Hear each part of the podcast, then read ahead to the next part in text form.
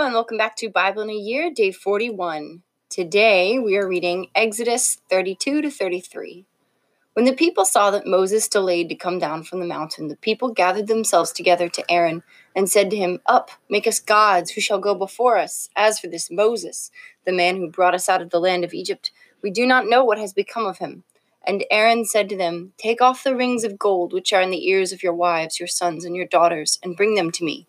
So all the people took off the rings of gold which are in their ears, and brought them to Aaron. And he received the gold at their hand, and fashioned it with a graving tool, and made a molten calf. And they said, These are your gods, O Israel, who brought you out of the land of Egypt. When Aaron saw this, he built an altar before it. And Aaron made proclamation and said, Tomorrow shall be a feast to the Lord.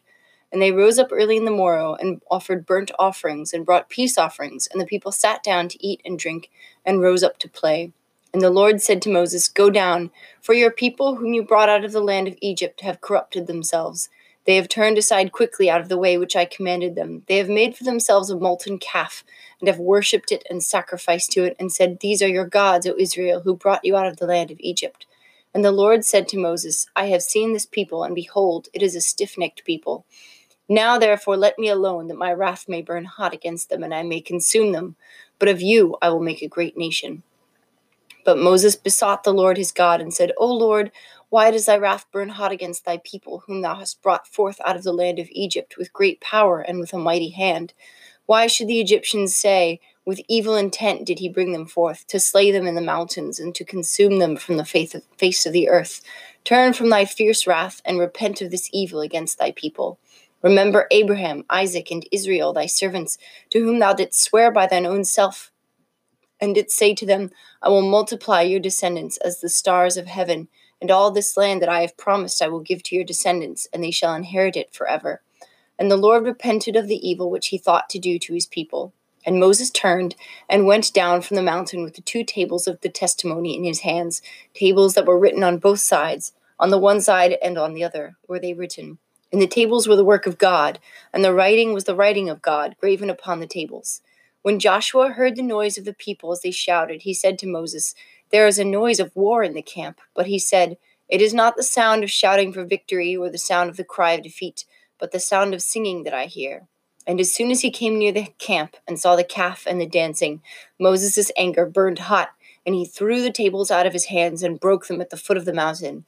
Then he took the calf which they had made and burnt it with fire and ground it to powder and scattered it upon the water and made the people of Israel drink it. And Moses said to Aaron, What did these people do to you that you have brought a great sin upon them? And Aaron said, Let not the anger of my Lord burn hot. You know the people, that they are set on evil. For they said to me, Make us gods who shall go before us. As for this Moses, the man who brought us out of the land of Egypt, we do not know what has become of him. And I said to them, Let any who have gold take it off. So they gave it to me, and I threw it into the fire, and there came out this calf. And when Moses saw that the people had broken loose, for Aaron had let them break loose, to their shame among their enemies. Then Moses stood in the gate of the camp and said, Who is on the Lord's side? Come to me.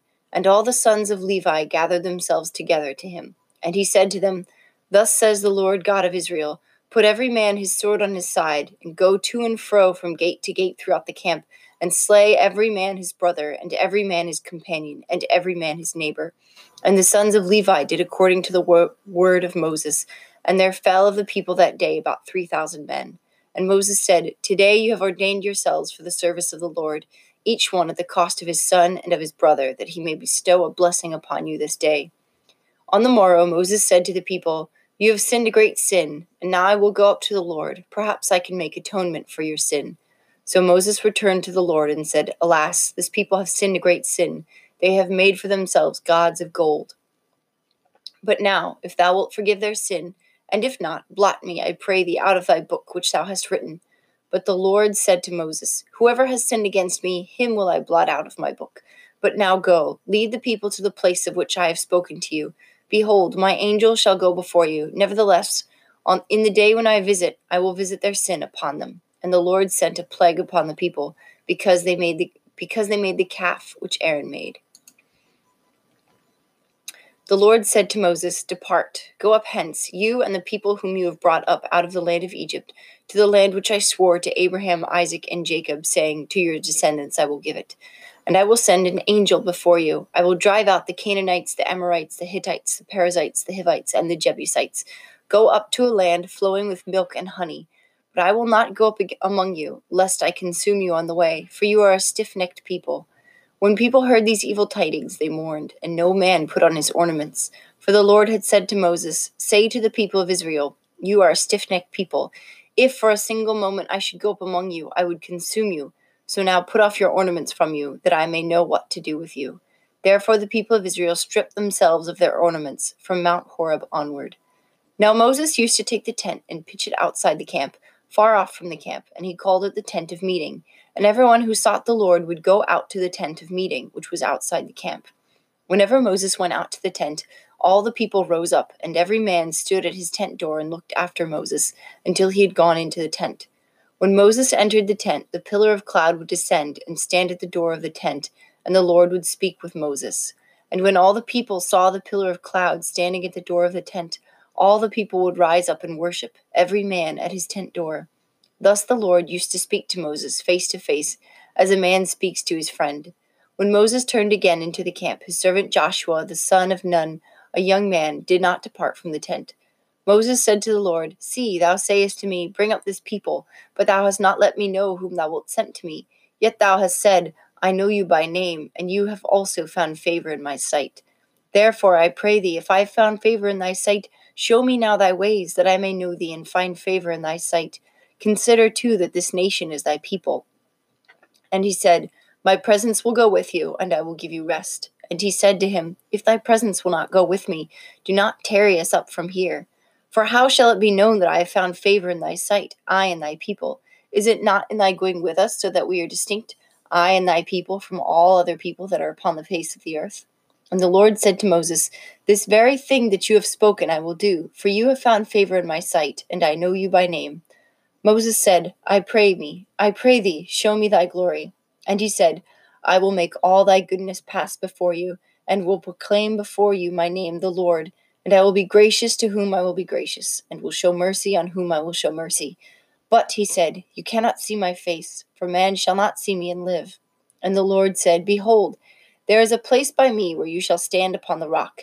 And while my glory passes by, I will put you in a cleft of the rock, and I will cover you with my hand until I have passed by. Then I will take away my hand, and you shall see my back, but my face shall not be seen. Next up, we have Psalm 41. Blessed is he who considers the poor. The Lord delivers him in the day of trouble. The Lord protects him and keeps him alive. He is called blessed in the land. Thou dost not give him up to the will of his enemies. The Lord sustains him on his sick bed. In his illness thou healest all his infirmities. As for me, I say, O Lord, be gracious to me. Heal me, for I have sinned against thee. My enemies save me in malice. When will he die and his name perish? And when no one comes to see me, he utters empty words, while his heart gathers mischief. When he goes out, he tells it abroad. All who hate me whisper together about me. They imagine the worst for me. They say, A deadly thing has fastened upon him. He will not rise again from where he lies. Even my bosom friend, in whom I trusted, who ate of my bread, has lifted his heel against me. But do thou, O Lord, be gracious to me. Raise me up, that I may requite them. By this I know that thou art pleased with me and that my enemy has not triumphed over me.